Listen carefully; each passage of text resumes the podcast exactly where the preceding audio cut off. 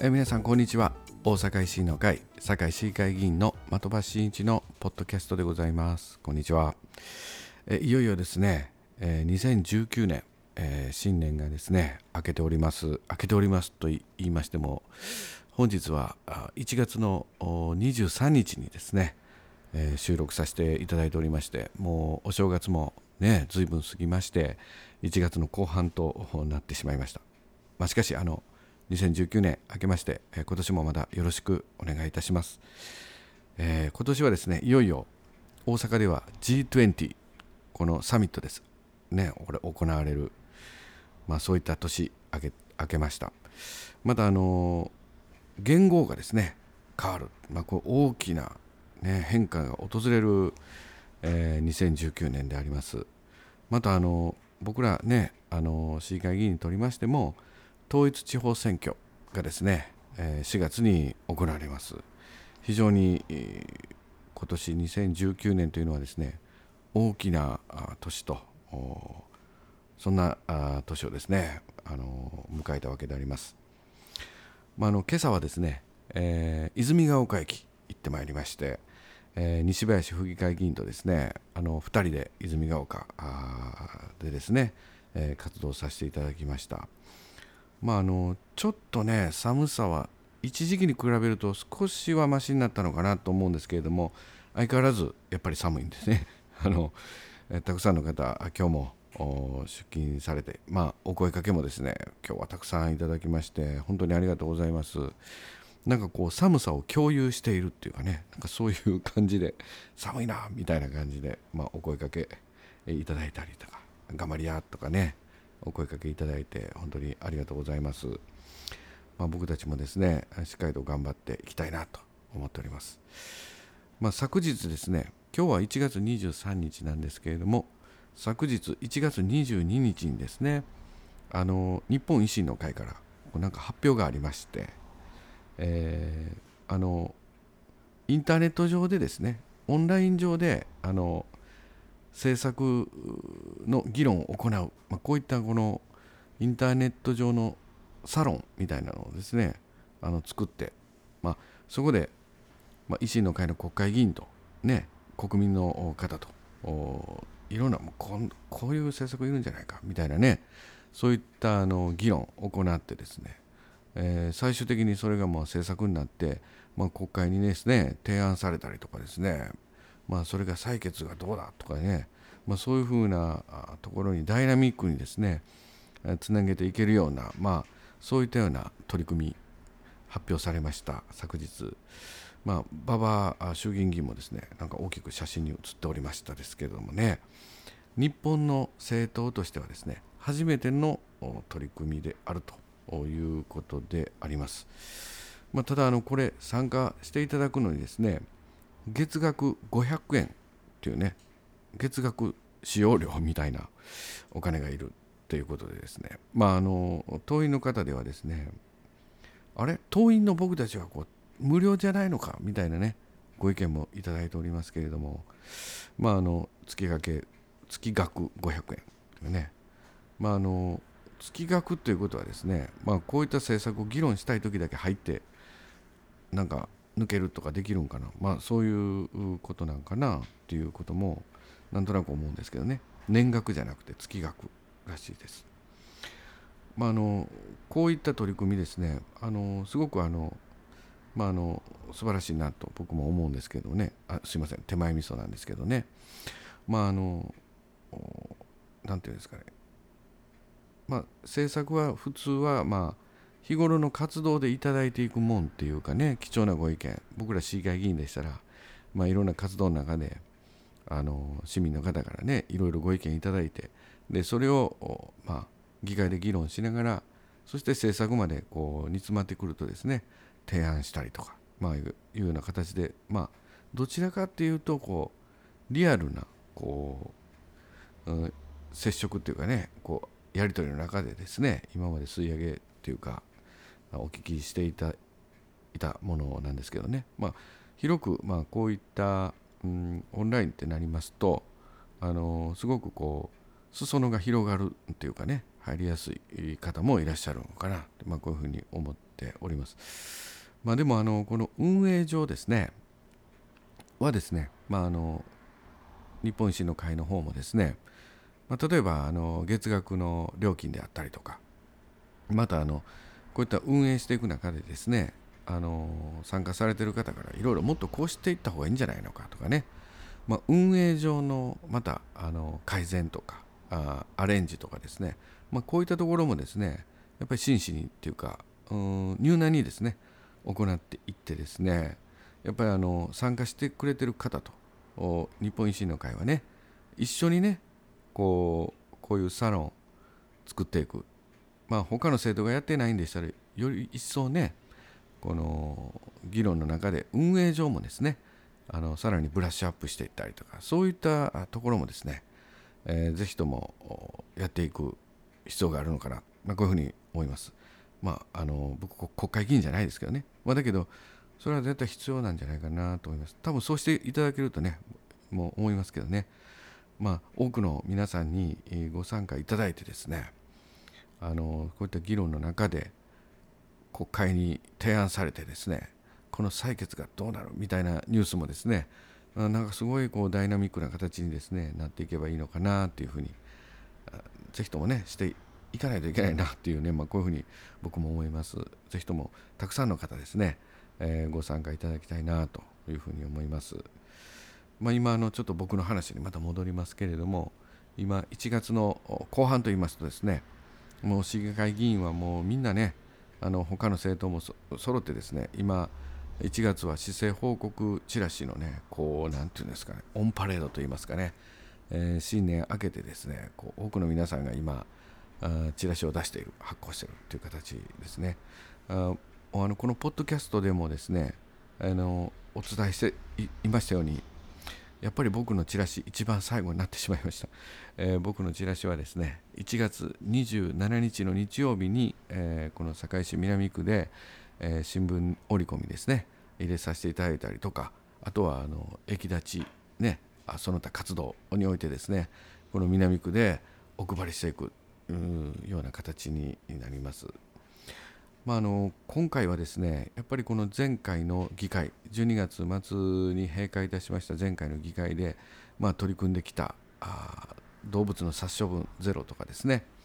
老人ホームの入居の優先順位ですね、まあ、これの改善であるとか医療介護の連携でありますとか、えー、待機児童ゼロに向けての保育士確保ですね、まあ、これについての議論なんかをちょっと載せさせていただいたりとかしています。まあ、あのやっぱりこの知性報告のチラシって言いますとねあの毎回やっぱりこれ出して思うんですけどやっぱり多くの方に受け取っていただくとですねやっぱりこう反応がですね返ってくるというかあのいろんなご意見もいただく、まあ、そういったきっかけにやっぱりなるということでですねあのいつもいいことじゃないですけどね。あのうなんだこれは君ということでね怒られる場合もあります。もう本当にいろんなお考えの方がねいらっしゃいますので、まあ、お叱りを受けたり、えー、それそれともまだあもっとこういうふうに提案してほしいなっていうご意見もいただいたりする、まあ、あの市民の皆さんと僕らの市議会議員をですね。こう結ぶ架け橋というかですね、まあ、チラシ出したタイミングで言っちゃおう。電話したろこういうふうにねいろんなご意見もいただくそういった貴重な取り組みですのでしっかりと多くの皆さんにですねお手に取っていただいて読んでいただけるように活動もですね頑張っていきたいなとこのように思います。まあ、あの最近はずっとね道にもね立ったりしてるんですけれどもまああの多くの皆さんね最近ちょっとこう大阪やっぱりあの万博決まってからあれいけいけんじゃないかっていうかね大阪ちょっと盛り上げていけるんじゃないかっていうふうにちょっと実感を持たれた方もおられるような手応えをまあ活動の中でねちょっと感じてます。まああの自分たちが生きてる時代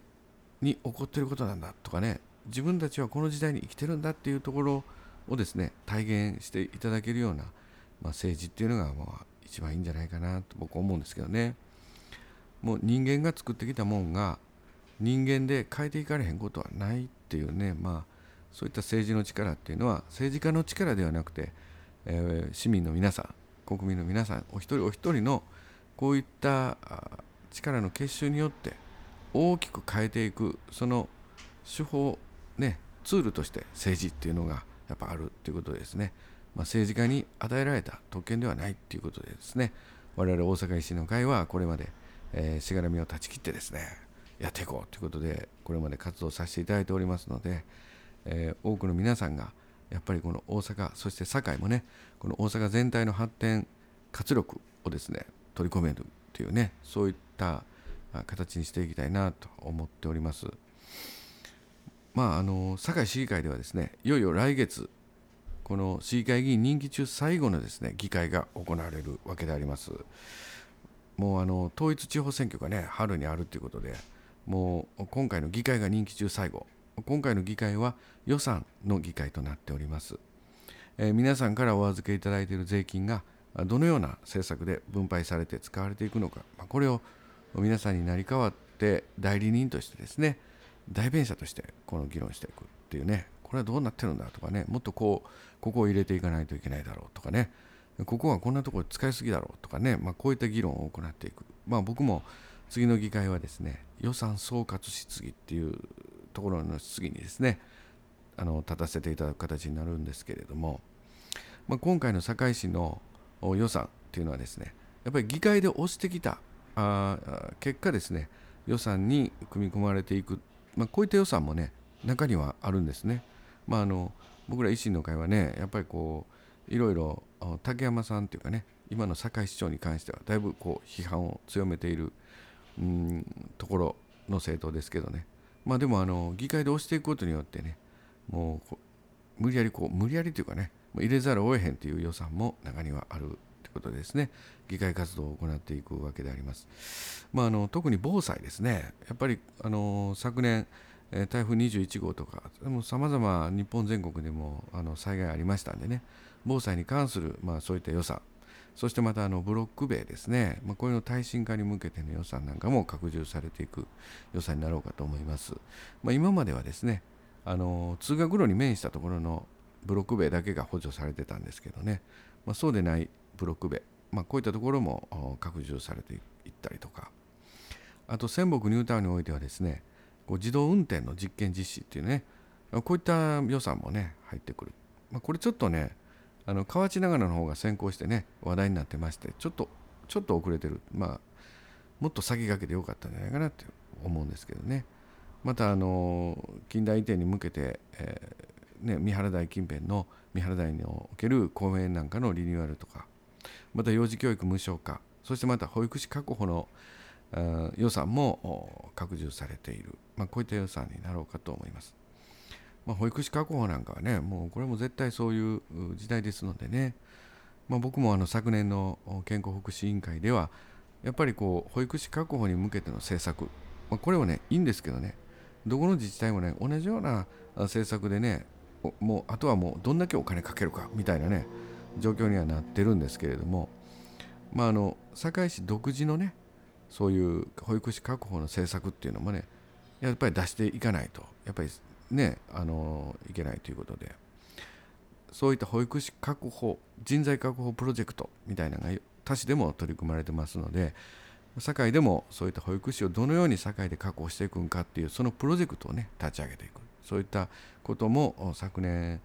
の議会で提案させていただいたんですけどね、まあ、大阪市ではねなんか、U、USJ か。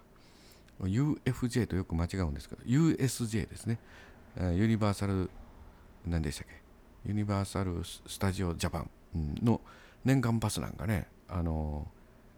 っていうねそういったあの保育士確保の政策っていうんですかね、まあ、こういった「お」っていうね政策もねやっぱり大阪市ならではみたいなね、うん。まあ、賛否両論あるかと思いますけどね。僕はでもやっぱりこう独自のね政策っていうのはやっぱり大事なんじゃないかなと思います、まあ、そういった思いに、えー、立ってですね堺ももっと独自性をですね発揮していかないといけないんじゃないかなと思うわけであります。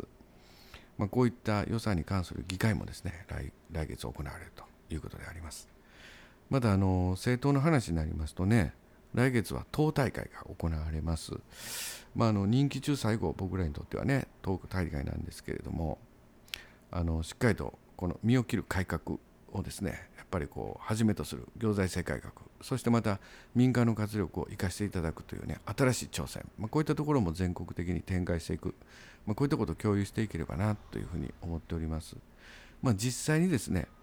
あの政治家が自分らの身を切って目の前で財源を生み出してみせるっていうねこの改革によってこう行政を改革していくんだっていうね非常にね賛否両論あってまあ、泥臭い改革かもしれませんけれども実際にねそういう手法で改革が進んできたというのも確かでありますのでね。愚直にやっていきたいと思います。またあの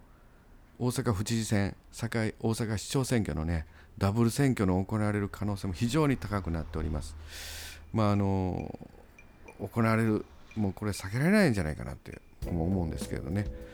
やっぱりこういった動きもありますのであの政党としても頑張っていかないといけないなこのように思っております。えー、時間がなくなりました。またあの次回放送お届けします。よろしくお願いいたします。ありがとうございました。的場真一でした。失礼いたします。